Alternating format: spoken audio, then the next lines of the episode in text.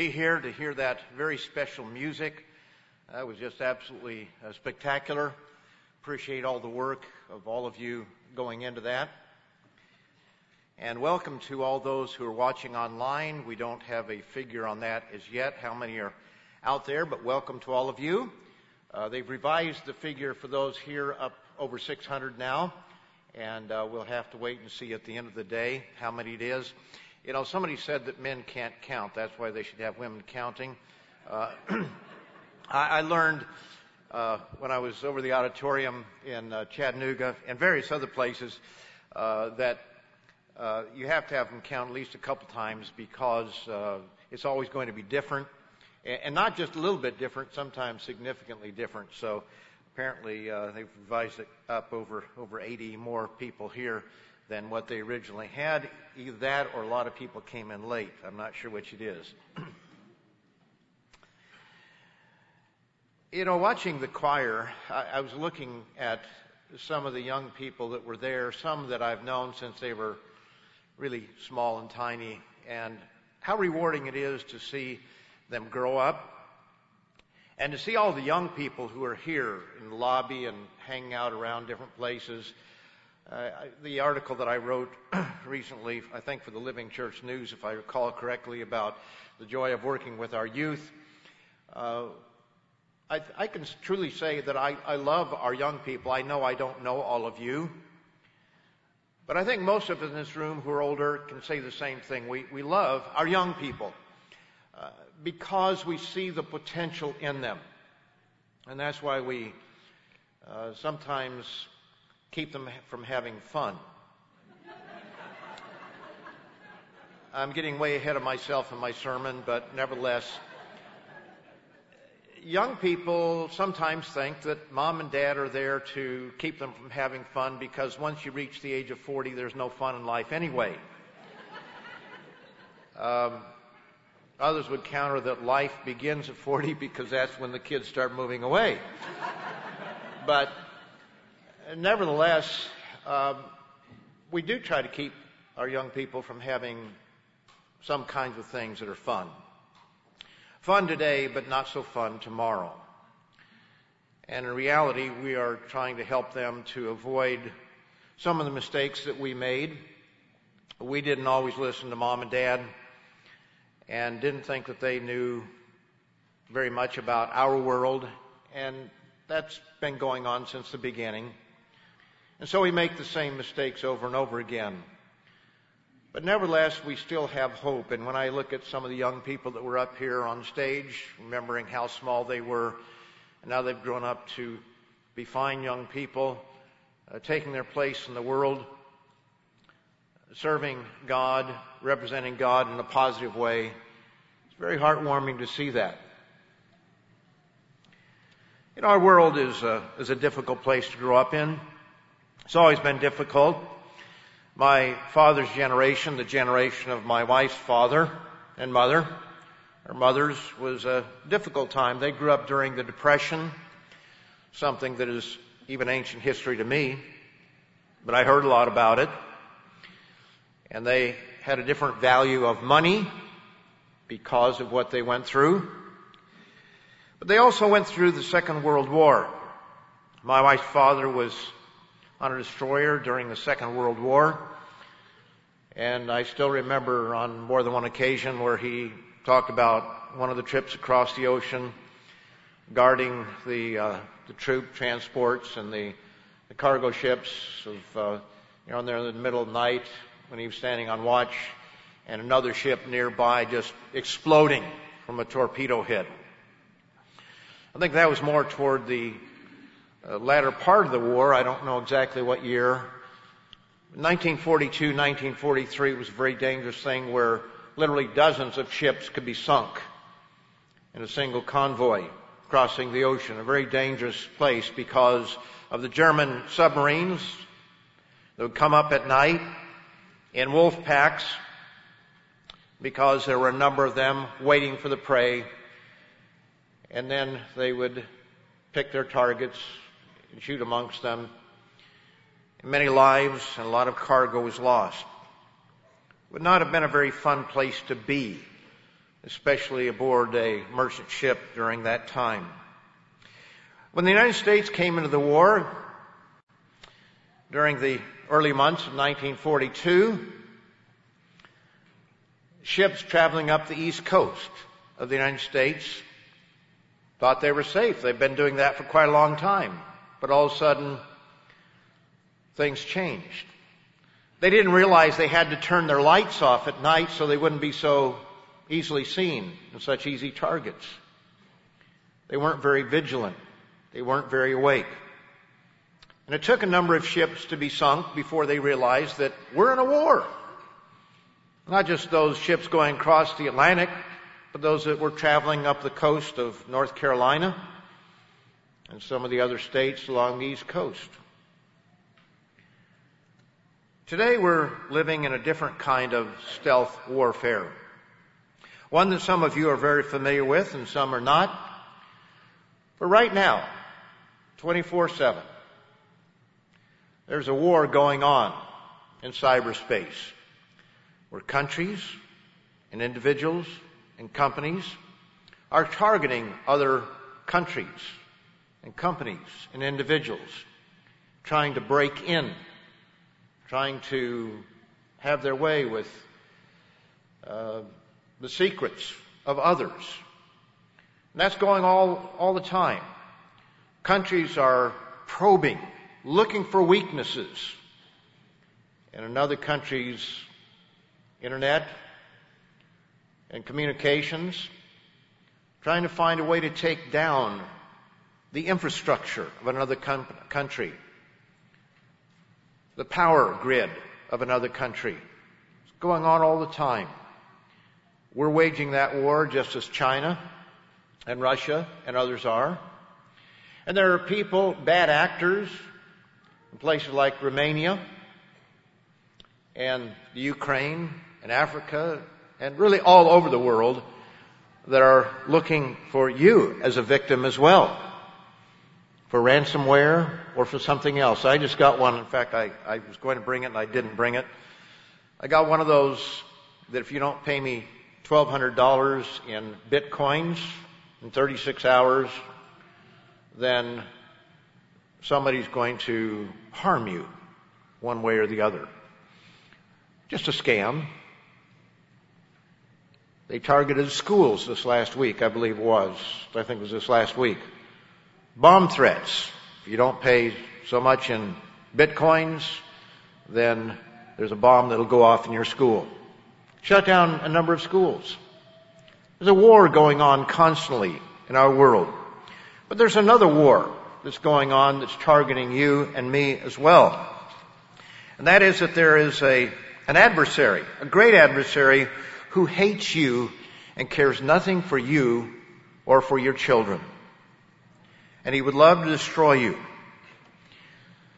Now, in some of these wars, like a cyber war, we don't have any victims laying around in the sense of we don't have any bodies laying around. We do have victims, but not too many bodies yet. But wars that start out that way can morph into more serious wars where there are dead bodies.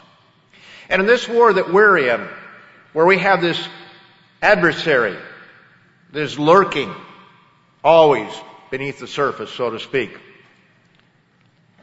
he's a powerful adversary. And he's trying to destroy you and destroy me and to take away what God is offering to each one of us, and that is eternal life.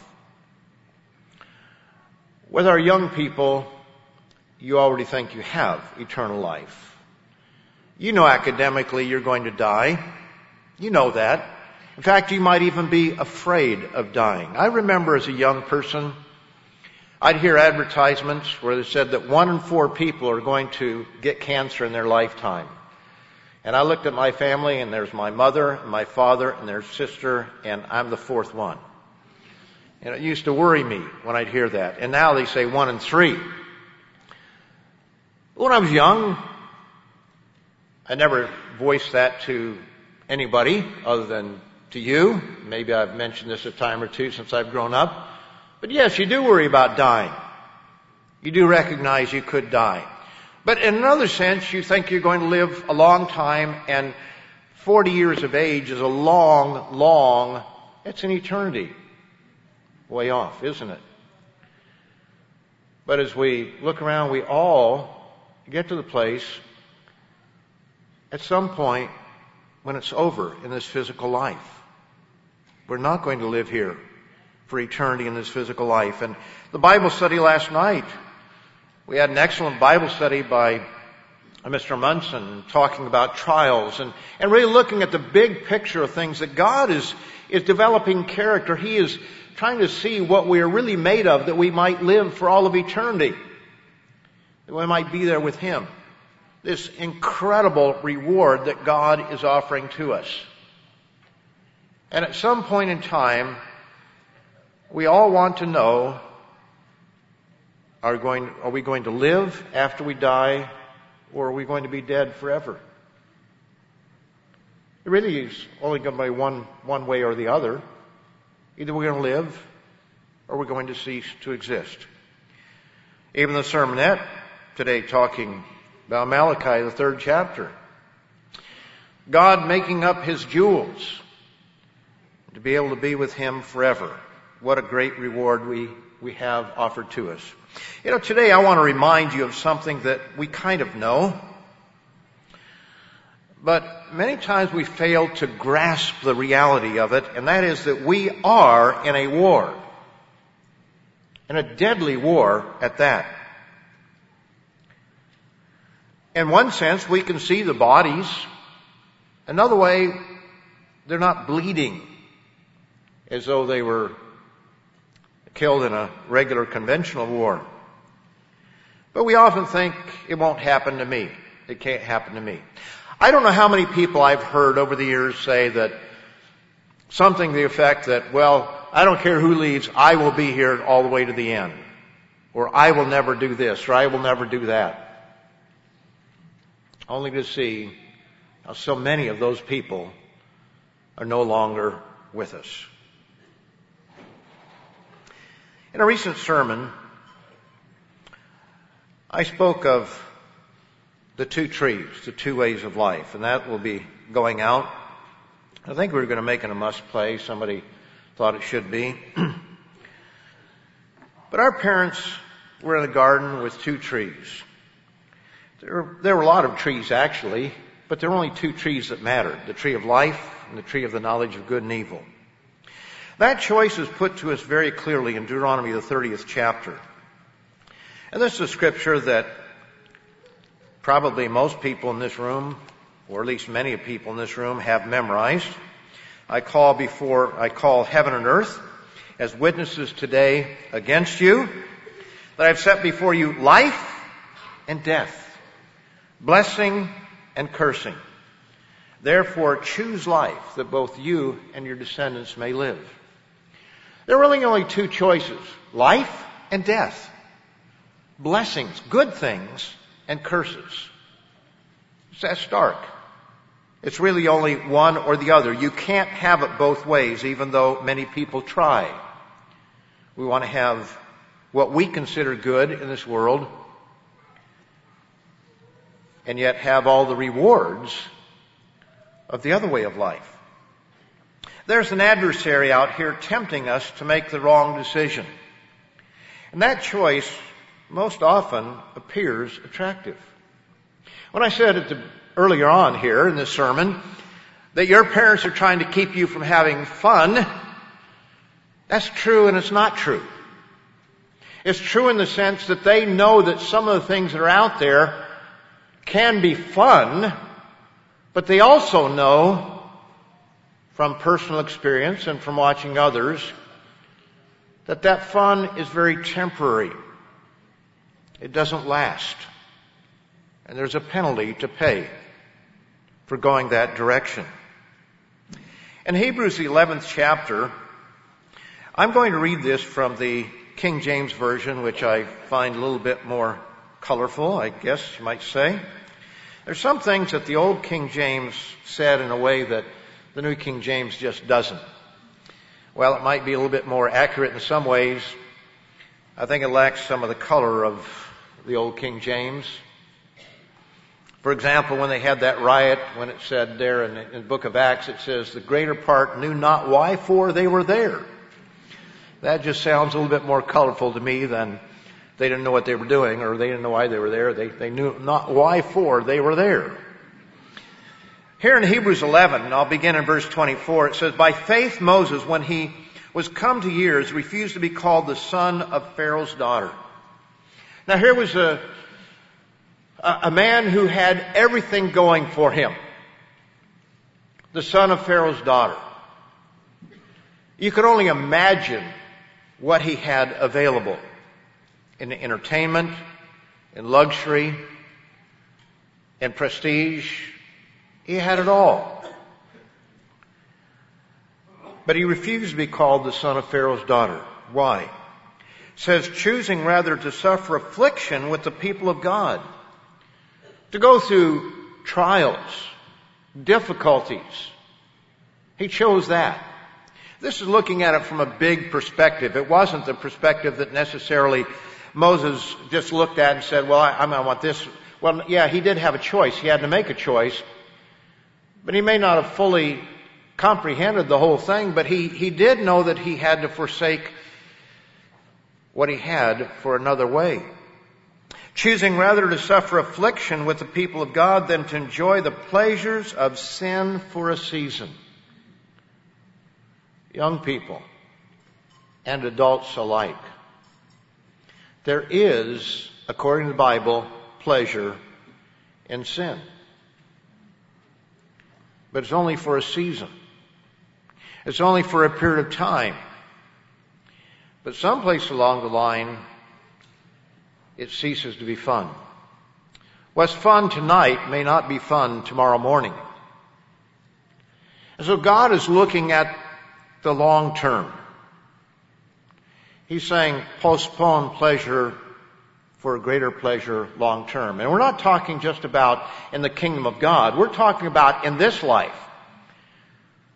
Because there are many pleasures in this life that are positive and good. Having a happy marriage with children and, and all that that entails in the right way, at the right time, that's good. But people try these things in the wrong order. And sometimes the price is extremely heavy.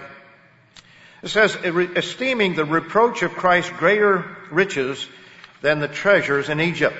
For he had respect unto the recompense of the reward. He looked to the reward. He looked to something greater, something bigger. I'm reading a a book right now, almost finished with it. Um, is it Rick Scott? I can't remember. It's uh, Scott is last name. The twins, they uh, astronauts. Mr. Lambert Greer uh, gave me a copy of this book. Here was a young man that was going nowhere in life. His grades were awful. They were terrible. And then he read a book, The Right Stuff, and decided that he wanted to be a test pilot and that he wanted to go to space. And he had to work extremely hard to catch up. But he got into space. In fact, he spent a year in the International Space Station. But you know, in reading this book, I've learned one thing. If you think it's fun to be out there in space, in this physical flesh, you've got another thing coming. It really doesn't sound like much fun. Those spacewalks that you see them going around looks like so much fun. Well, it's not so much fun. In fact, after his year in space, he had about six months, and then he went up there for about a year. The third spacewalk was not planned and they didn't look forward to it. They had a problem, they had to go outside, but they really didn't look forward to it. You see, they have to get up fairly early and they have to go through a long process, including putting on a diaper, because they're going to be out there for 11 hours or so. And they can't just uh, go to the local restroom. Uh, and, it's awkward and it's extremely uncomfortable, and they have to sit in this small space while it, you know, the, the air decompresses and all that sort of thing, and they have to get ready and it's cold out there, even though they have all the stuff to keep them cold, but their feet get cold. And the hands, they can hardly move them with all the heavy gloves that they have. And their hands are just totally spent by the time they get through and even chafed from inside. And they come in, have to change their diapers, and then they don't have a shower like we have down here. It really doesn't sound like much fun. But that was his goal to go to space. And that drove him to make decisions in life that were very, very difficult. Not easy decisions. And he had to work really, really hard, even more than the average fellow out there because he had such poor character when it came to study until, again, until he was about a senior in high school. They had to play catch up. But he worked harder than most people because he had a goal. Now what is our goal? Do we have that goal to be in the kingdom of God? To be able to float around in space and not be uncomfortable. What is our goal? I hope it's more than simply to float around in space, but relationships being there with God the Father and Jesus Christ and finding out all the answers to the questions that we might have and all the secrets of life in this universe. And to be able to have incredibly beautiful music far beyond what we can imagine, just like we had today, but so much even greater concerts and life in a, a wonderful world that God is opening up to us. This uh, predatory creature, Satan the devil, is preying on us. He walks about as a roaring lion, as it tells us in 1 Peter 5. 1 Peter 5 and verses 8 and 9. This was actually quoted last night in the Bible study. I thought Mr. Munson might be giving my sermon today. But it says, be sober, verse 8. Be sober. Be sober minded. Yes, it's fine to have fun in this life in the right way, but there has to be a side of each one of us that is sober, that is thinking about things. Be vigilant. Be on guard. Don't be like those ships running up and down the east coast of the United States with their lights on, not realizing what's at stake, not realizing that they're in a war. We are in a war. There's somebody that's trying to destroy you and trying to destroy us collectively. And he's doing a pretty good job of it in a broad general sense. Look at all those people who once we sat beside, many of us. We were talking at the table this morning at breakfast, several of us. And how many people, even here in North Carolina, there were churches in New Bern and here and there and various places around, and now we just have a few people almost all became victims of our adversary. He destroyed people by the tens of thousands. In a war, you rarely lose that many people, although some of the wars anciently that we read of in the Bible, tens or hundreds of thousands died and perished. Battle in World War II of the uh, Hurtgen Forest. It took place over a period of time. Some don't count it as a battle, but America lost 30,000 people, 30,000 men as casualties. Germans, 26, 28,000, I forget what it was. You look at the battle for Okinawa. United States lost, killed 12,500. The Japanese, 100,000. And those poor people who just kind of caught in the middle, another 100,000. Those figures can vary depending on which source you, you read. Really honestly don't, they lost so many they just don't really know how many were totally lost. But horrendous battles. Well, in the worldwide church of God, we had a battle like that. We lost tens of thousands of people because there was an enemy there trying to destroy us. And left a lot of people out here in the middle of nowhere. Some atheists. Read something from someone here just uh, recently, just this last week.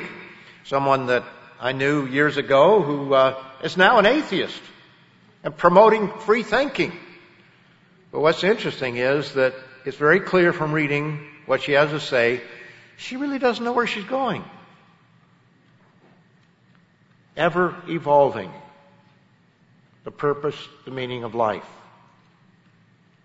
And yet thinking that everything's wonderful. Lions work together as groups. And they look for prey. And who do they look for?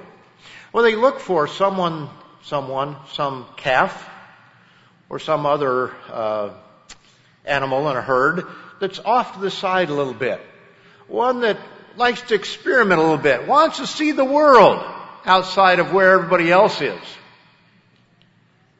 Is going out there just exploring on its own.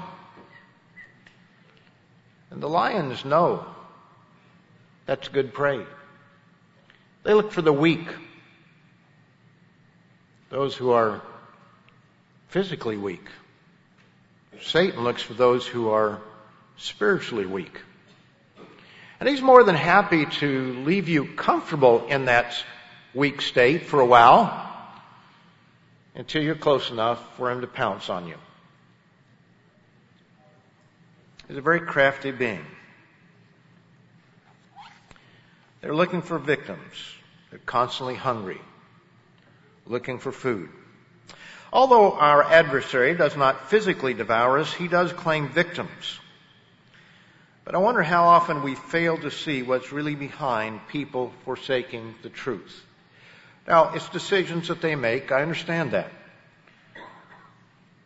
But there is that being out there who's trying to destroy each one of us. In Hebrews, the fifth chapter, uh, we sometimes refer to this. I know I have a number of times in more recent years. Hebrews 5 and verse 12. It says, For though by this time you ought to be teachers, you need someone to teach you, again, the first principles of the oracles of God. And you have come to need milk and not solid food.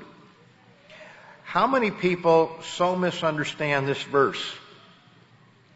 How many people think that solid food, strong meat, is prophecy? We had a sermon by Mr. Wahhabich on that. I think it's on the internet there about this very subject. You can look up there, look under his sermons. I think it's the milk of the word or the meat of the word. I forget exactly the title of it. It's on our internet, uh, lcg.org. But they think it's prophecy or speculation or whatever it might be. And that's not at all what it's talking about here. For everyone who partakes only of milk is unskilled in the word of righteousness, for he is a babe. Now, we began there in verse 12. He says, some of you ought to be teachers, but you need someone to teach you again. He is saying to the, the Hebrews there that you think you're doing just fine, but you're not. I'm not saying that, that, I'm saying that to all of you. That's not it at all. You know, when I go around to feast sites and I talk to people and visit different churches, there's so many of you who are so with it. Who truly are with it. But I also know that not everyone is. And when Mr. Armstrong used to say that 50% of you don't get it, and then on one occasion I don't think even 10% of you get it, he was closer to the truth in estimating things with the 10% and the 50%, wasn't he? We lost tens of thousands of people there. But we've also lost those that just drift away from time to time. One or two in this congregation, another one over here, a family over there. And over a period of time, there is a certain attrition, not only from death, from defection, as it were. People losing sight of what it's all about. Losing track, getting caught up in various heresies and various ideas. How many young people do we lose every year? I think we are retaining more young people in the church today than we were many years ago. But we still lose a lot of them, don't we? I don't think it's the majority, but we lose young people. And that's so painful to the parents and to others when they drift away and take a different course in life. Sometimes to come back, yes, with a lot of bumps and bruises and scars and things that can't be repaired, but nevertheless they may come back. But sometimes they don't. As it says here in verse 14, but solid food belongs to those who are of full age.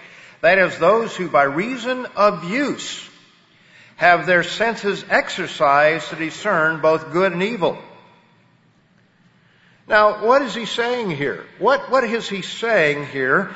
In verse 14, it solid food belongs to those who are of full age. That is, those who by reason of use have their senses exercised to discern good and evil. He's basically saying here that some of you, back in verse 12, though you should be mature, you are not, and you don't know how to discern between good and evil.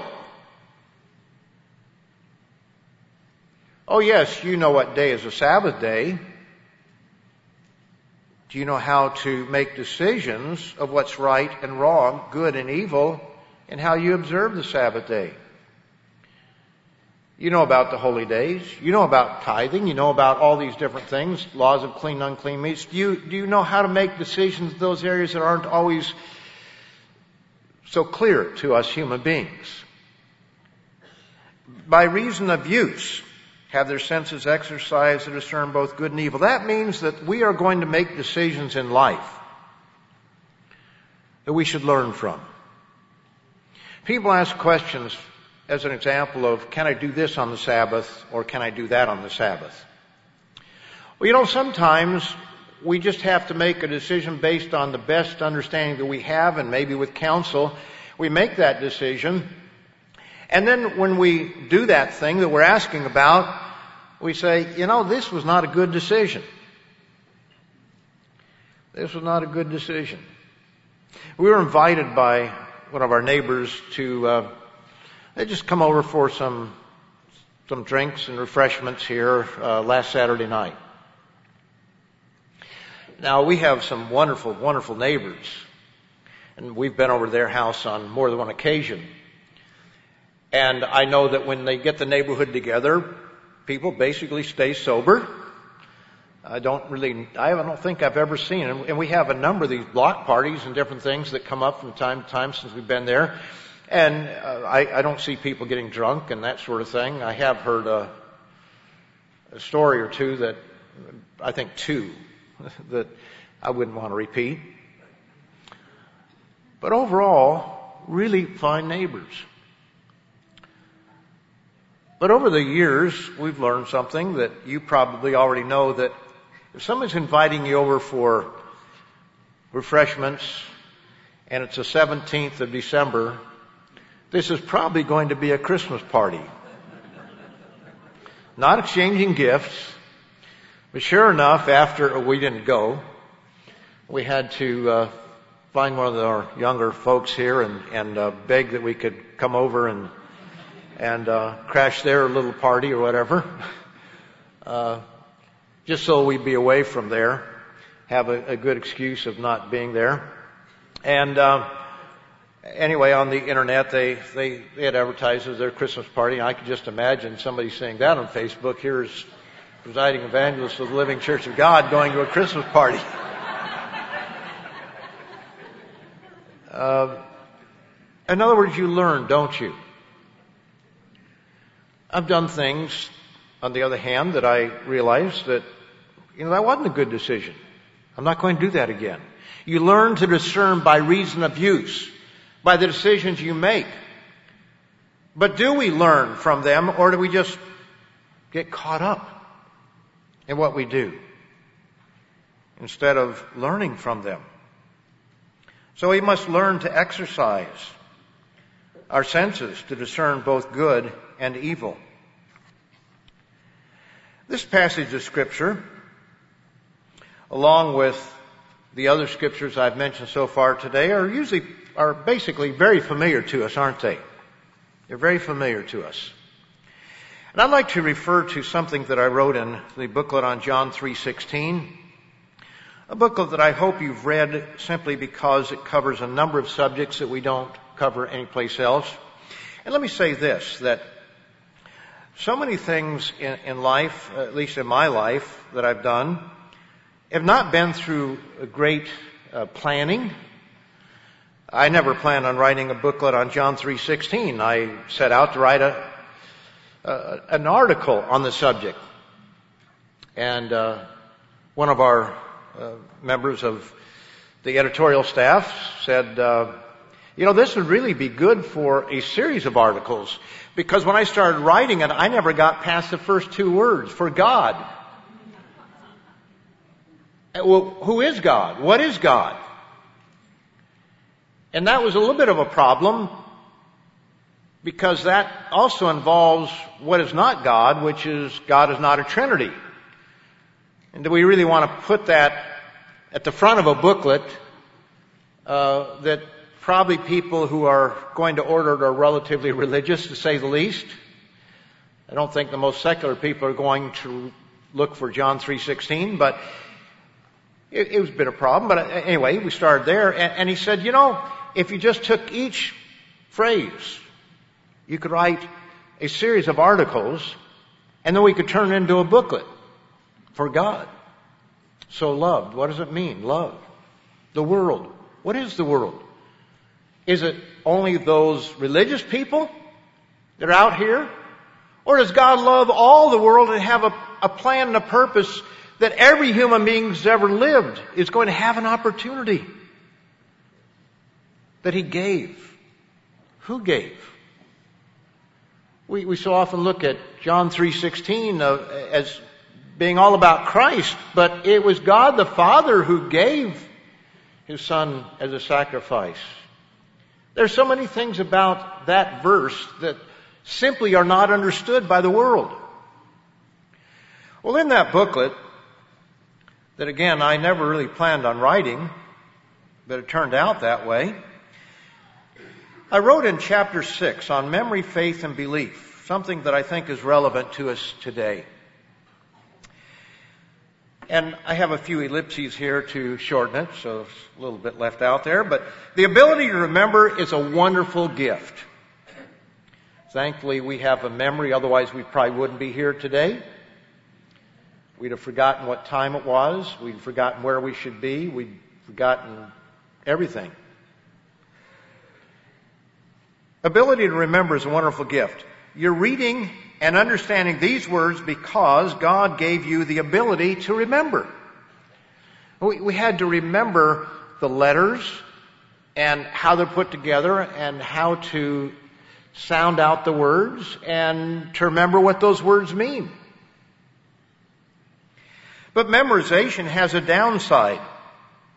Many North American Sunday afternoon couch potatoes can tell you that John 3:16 is the verse citation displayed in the stands behind the end zone whenever a field goal is attempted, behind home plate during the World Series, or behind the goal of a televised basketball game.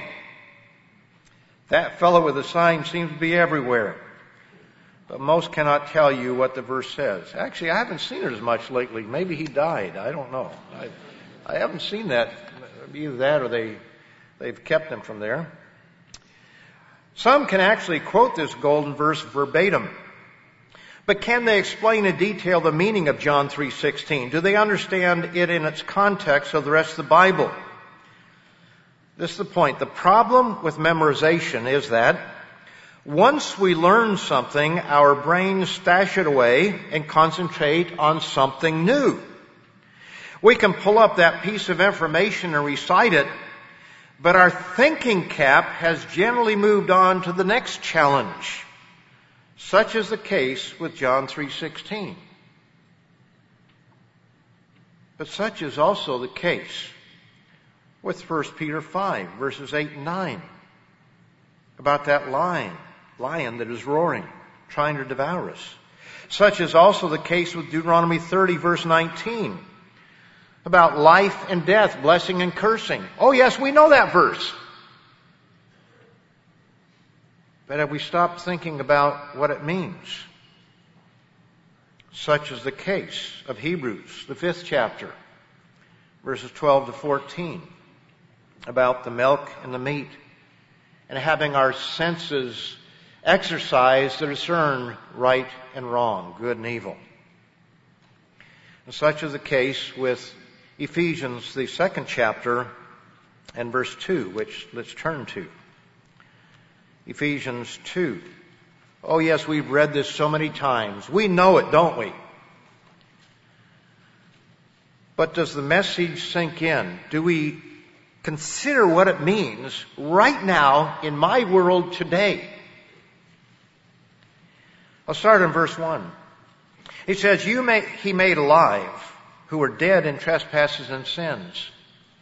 A- unless God has made us alive through repentance, acceptance of Christ's sacrifice, the fact that his son did sacrifice himself on our behalf, uh, except for our baptism, the laying on of hands to receive of God's Spirit so that Jesus Christ can live his life in us, Except for all of that, we were dead. It's just a matter of when. That's all. We were dead in trespasses and sins, in which you once walked according to the course of this world. The course of this world. Young people. And I don't mean this to put you down. Because every adult was there at one time or another. But in general, we walk according to the course of the world in which we're growing up.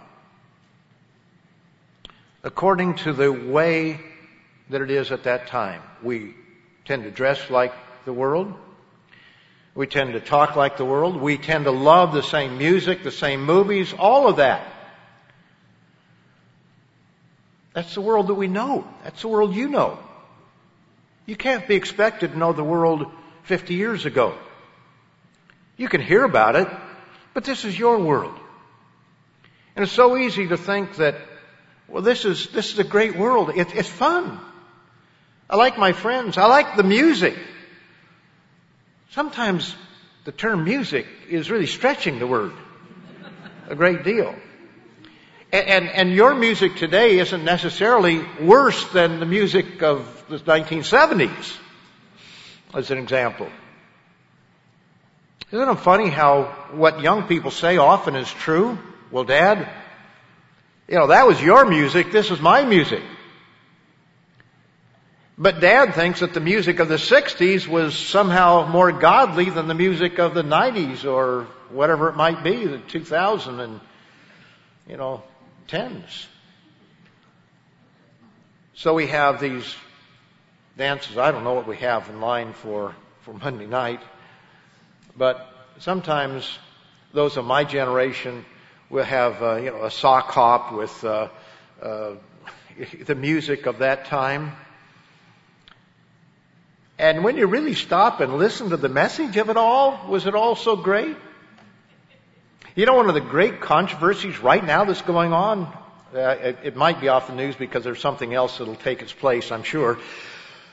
I, I had to actually look this up. I didn't know what the controversy was. It had to do with the song, uh, what is it? And I think that one of one of the women sang it, I uh, sung it, it has recorded it. Uh, maybe it's cold outside.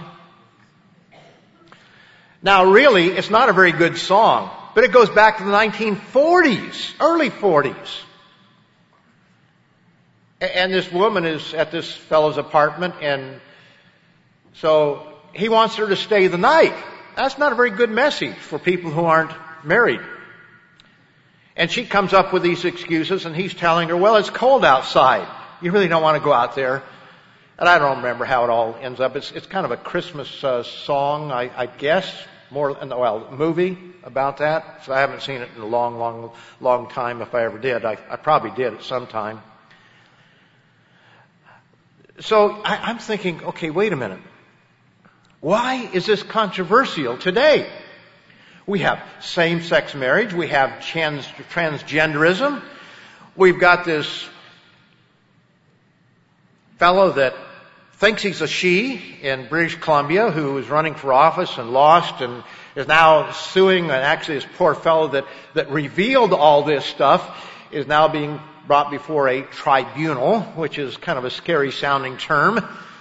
Uh, we don't really think of that term here. It sounds very draconian in so many ways. He's been brought before a tribunal in British Columbia because he told the truth about this man that thinks he's a woman and dresses like one and so forth. Truth is not part of, of our discourse today. So he's guilty of a hate crime. Could cost him thousands, even tens or hundreds of thousands of dollars. We don't know. But it could cost him rather dearly. I mean, it's possible he could spend time in jail. So I'm thinking in the context of our world today, what can be so awful about this song? I hadn't thought about it. The Me Too movement. Here's this man trying to take advantage of this woman as though that's never ever happened before or will happen again. But it's a woman singing the song and how she has betrayed the women by singing this song. Now I'm not defending the song. I think it is corrupt. I don't think it's, it you know, always has a catchy tune. Some of the, the prettiest songs with the best tunes have the most awful messages. So I'm not defending the message on it. I'm just amazed at the rationale behind it. It's a strange world that we live in. But what is the course of this world? What is the world today promoting? On television, the internet, and advertising. Uh, the, uh, the room where we are has some books, sometimes uh, rooms do have. And I, I happened to pick this one up. It caught my attention. I like nonfiction, and this looked like a nonfiction book. So I, I just happened to pick it up. It, the title of it is uh, Who Killed Hollywood? And put the tarnish on Tinseltown. Um, I haven't read very much, but I just read a little bit. Not even the first chapter, but I came across this. It says, today the decision as to whether to greenlight a movie may involve scores of executives, where it used to be a half dozen people deciding, do we think this will, this will go or not? Now they have to have scores of executives inside. Uh, with a debate hinging on questions like, how strong is the video and DVD aftermarket? Will the subject matter attract marketing partners like McDonald's? Will there be tie-ins for toys and other merchandising opportunities? Could the storyline inspire a theme park ride? Now, what is that saying? What's the message that that is saying? Well, it's very simply this that the whole movie industry is deciding how can we manipulate the audience? What can we sell the audience? It was uh, Marcellian, The Marketing of Evil, as he points out that everything on MTV is an infomercial. And that's what our movies are. They're infomercials. They're trying to sell us on something. They're not just telling a good story. Now there are a few out there. There really are a few really good movies, but I'll tell you, they're precious few. And, and traveling across the ocean from time to time, which we do, or across country, uh, they have movies you can watch, and after, you know, 10 hours on the plane, you get tired of reading and sleeping. So you want to see what a movie is, and, and sometimes you can't find a good movie, and they might have a hundred of them. But you read the, the description, or sometimes you turn it on, and five minutes into it, you realize this is not a good movie.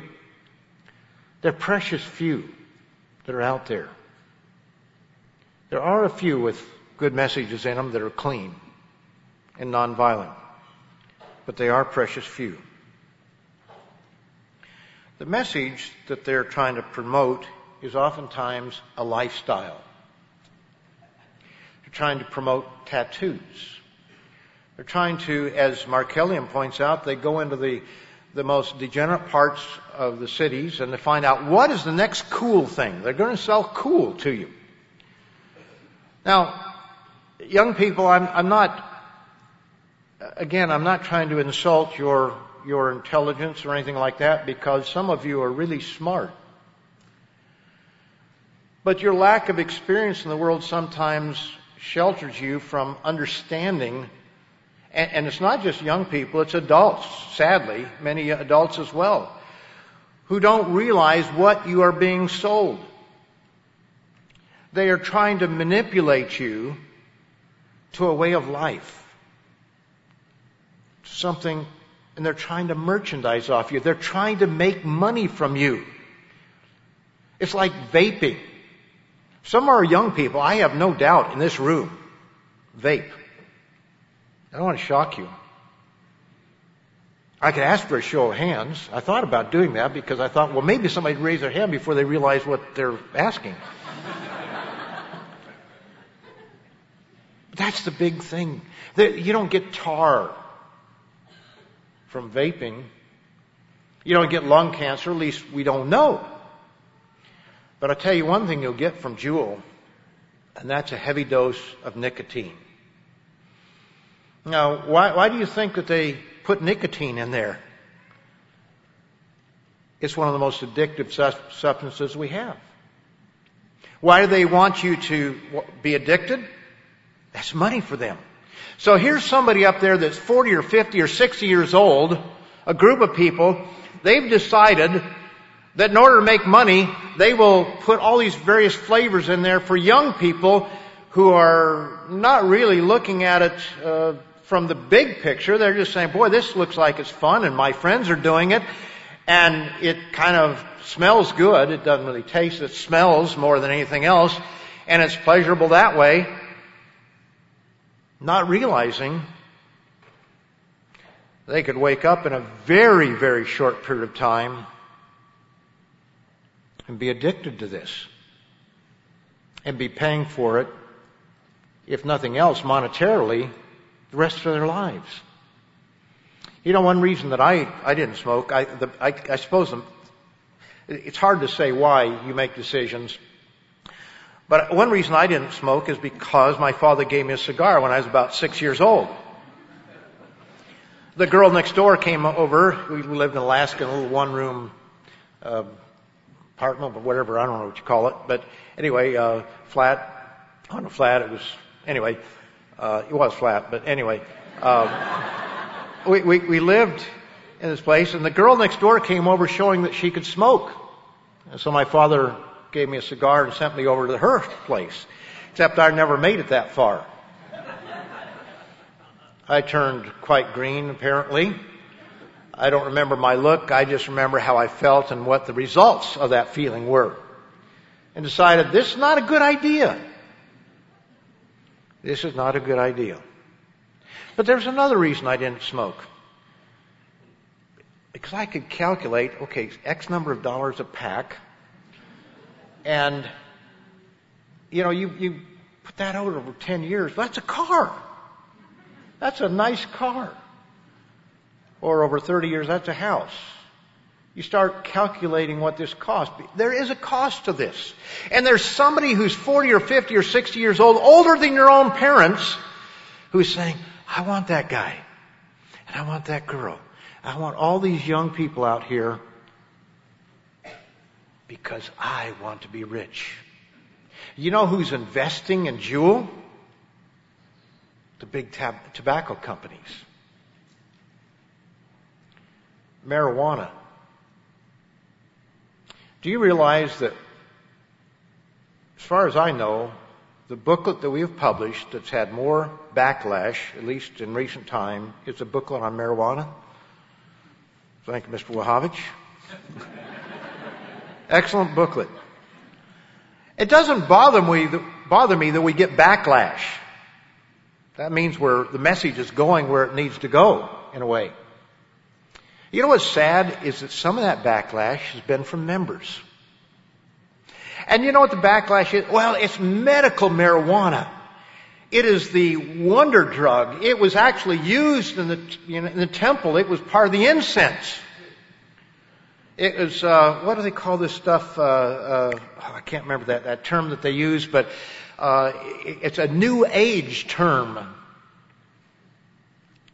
Well, the booklet points out that yes, there may be medical benefits that we will discover, and there are some uh, points that for uh, seizures, the non-hallucinogenic part of the uh, cannabinoid uh, or whatever it is uh, plant, uh, cannabis plant, may have some medical benefit. But we're not denying that. He didn't deny that in the booklet. But what was the big picture of the booklet? If you think this is about medical marijuana, you need to go back to Hebrews, the fifth chapter, verses 12 through 14. This is not a debate over medical marijuana. You want to know the proof of that? Look at who's investing and look at the money. Now they're telling us, oh, this is a, a, a great investment. You have the former Speaker of the House, John Boehner, out there on radio putting on seminars on here's how you can make money off of this. That's what it's all about. It's always been about money. It's always been about causing you to use that product so that somebody can get rich. Are we able to see what's going on here?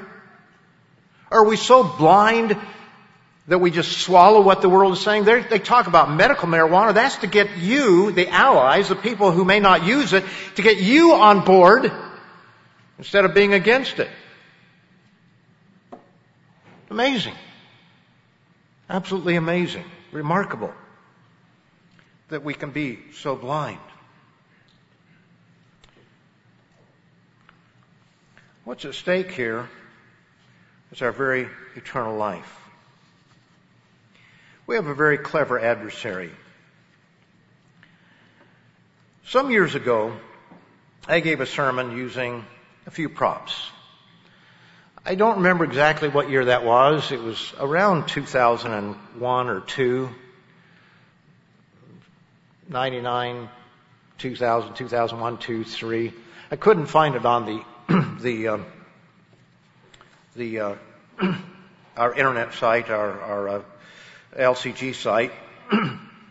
but, uh,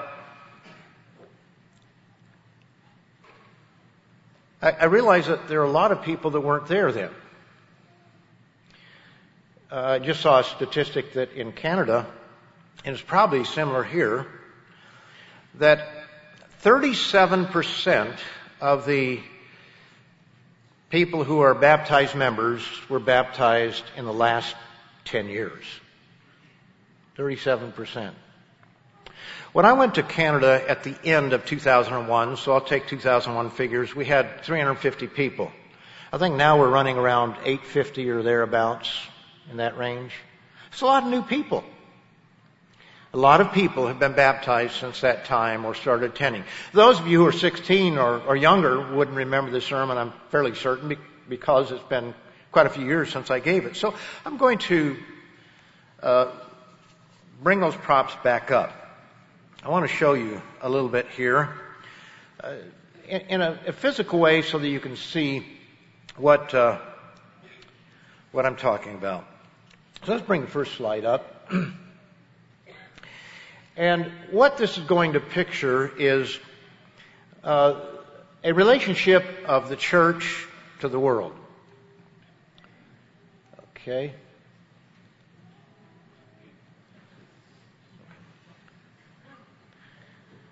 I, these uh, these gentlemen back there that do all this stuff, they are they do a Herculean job very quietly.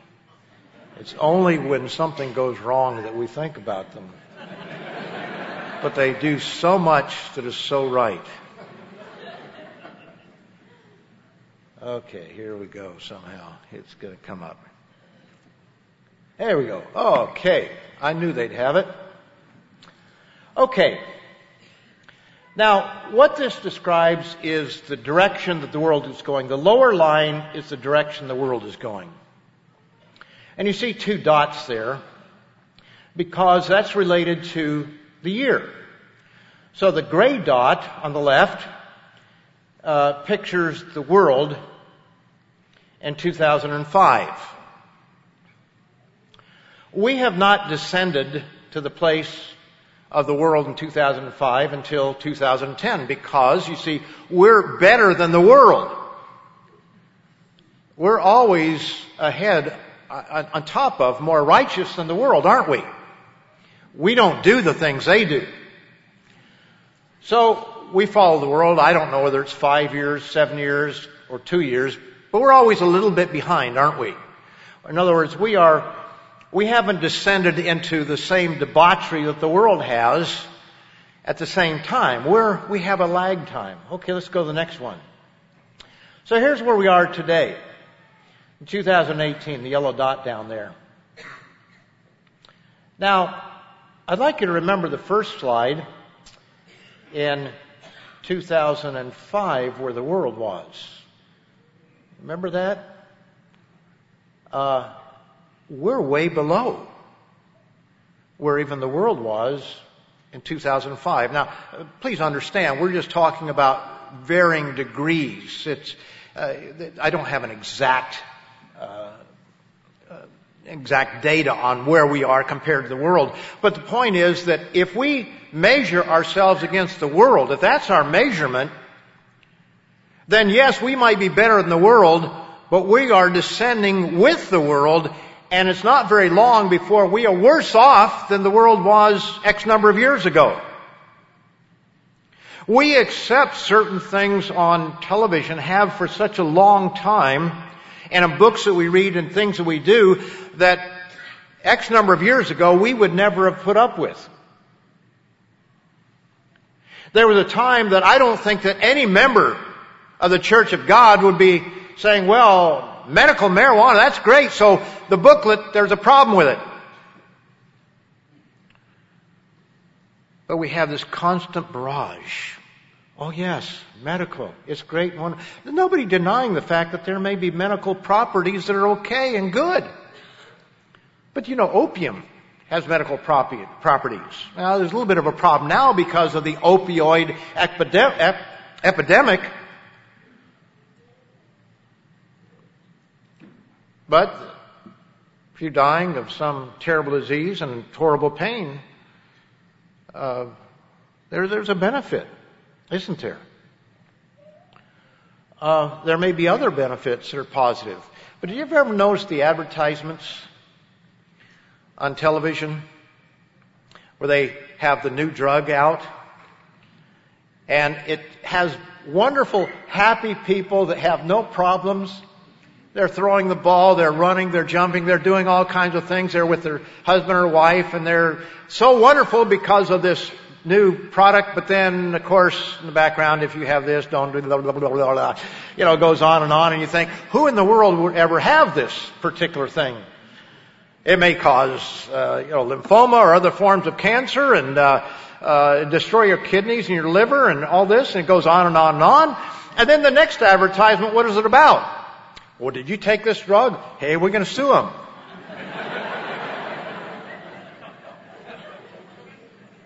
now, I, I, I'm not saying, I'm not trying to make a judgment as to what you do on an individual basis in certain these things, and you, you have to weigh the, the, you know, the pros and the cons, I suppose. But don't jump on this medical marijuana thing until all the facts are in. That is not the issue. It's people who want to make money and to merchandise off you. That's, that's the main message that we need to understand. That's, that's why some of you need to read the booklet and read it carefully. Understand what it's saying. And that's just one thing. I'm just bringing out one thing here. Okay, let's go to the next slide. Ah, here's where we are, right? Here's the church at the top. We should not be following that line, that downhill line, should we? This is the right one, right? Wrong. Next slide. You see, we all came into the church at some different time. Let's say 2005. Now, if you came into the church at 2005, you came in from the world, didn't you? And, and where is the world? It's on a downward slide. So you can't just stay with a flat line out there because there's a certain amount of the world you've already picked up. And the point is that the individual and the church need to be growing in grace and knowledge. We need to be growing in our understanding. I don't mean being more self-righteous, but we do need to know what's right and what's wrong and to be able to discern between what's right and wrong in the world in which we live. And we need to be growing and maturing. As it says there in um, uh, 2 Peter 3.18, we must be growing in grace and in knowledge. And as it says there in Matthew, the fifth chapter and verse 48, that uh, we are to become, therefore, perfect. Become perfect. We're not perfect yet.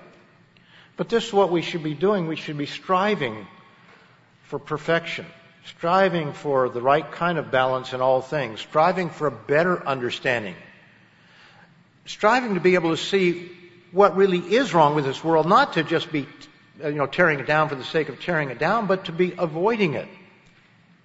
And not being manipulated constantly by these ads that are out there. Whether they be legitimate ads, labeled as ads, or infomercials that are not advertised as infomercials. There's a very important scripture in Luke the 17th chapter. And I think it's important that we um, that we think of this. And I've run out of time here, so I'll just get to the, uh, the nub here. In Luke 17, verse 26, says, As it was in the days of Noah, so it will also be in the days of the Son of Man. They, they're just doing their ordinary things, eating, drinking, marrying, giving in marriage, all these things that people normally do. They're just living their lives as anybody has down through time. Uh, until the day that Noah entered the ark and the flood came and destroyed them all. They were caught unaware. Likewise also as it was also uh, in the days of Lot. They ate, they drank, they bought, they sold, they, they planted, they built. But on the day that Lot went out of Sodom, it rained fire and brimstone from heaven and destroyed them all. Even so will it be in the day when the Son of Man is revealed. It's going to be the same way. Think about what it was like to live in Sodom. Why would, why would Lot live there? You know, it must have been a wonderful place to live. A lot of amenities. He had family. He had daughters and son-in-laws and grandchildren there. It was a prosperous place, apparently. There were a lot of things that were probably positive, but there were a lot of things that were not so positive. Even so will it be in the day when the Son of Man is revealed. Do you realize that we are living in Sodom and Gomorrah? And if we're not quite there, we will be. It's coming. It's actually, it's already here.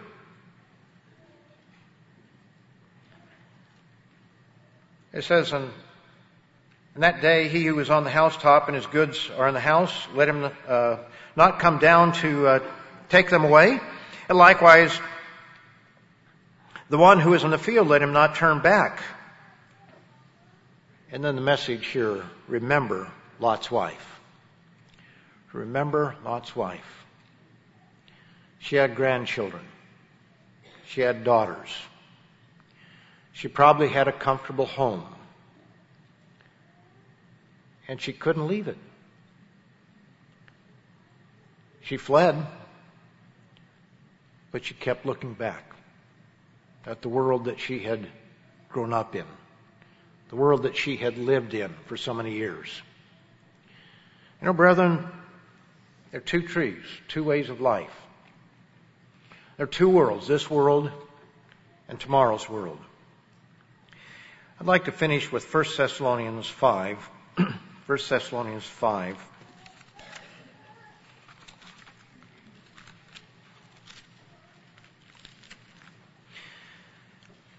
Verse 6 Therefore, let us not sleep as others do, but let us watch and be sober. Let us watch. Let us be aware. Let us understand that there is a, an enemy out here, that we are at war. That there has to be a certain sober minded approach that we have toward life. Yes, enjoy life. Have fun. But be sober and watch. For those who sleep, sleep at night, and those who get drunk are drunk at night. But let us who are of the day be sober, putting on the breastplate of faith and love, as a helmet the hope of salvation. That's our hope. That's our future. Salvation, being saved, being a part of the very family of God. For God did not appoint us to wrath, but to obtain salvation through our Lord Jesus Christ, who died for us that whether we wake or sleep, we should live together with Him. Therefore, he says, comfort each other and edify or build up. That's what we're here to do on this family weekend. Edify one another just as you are also doing.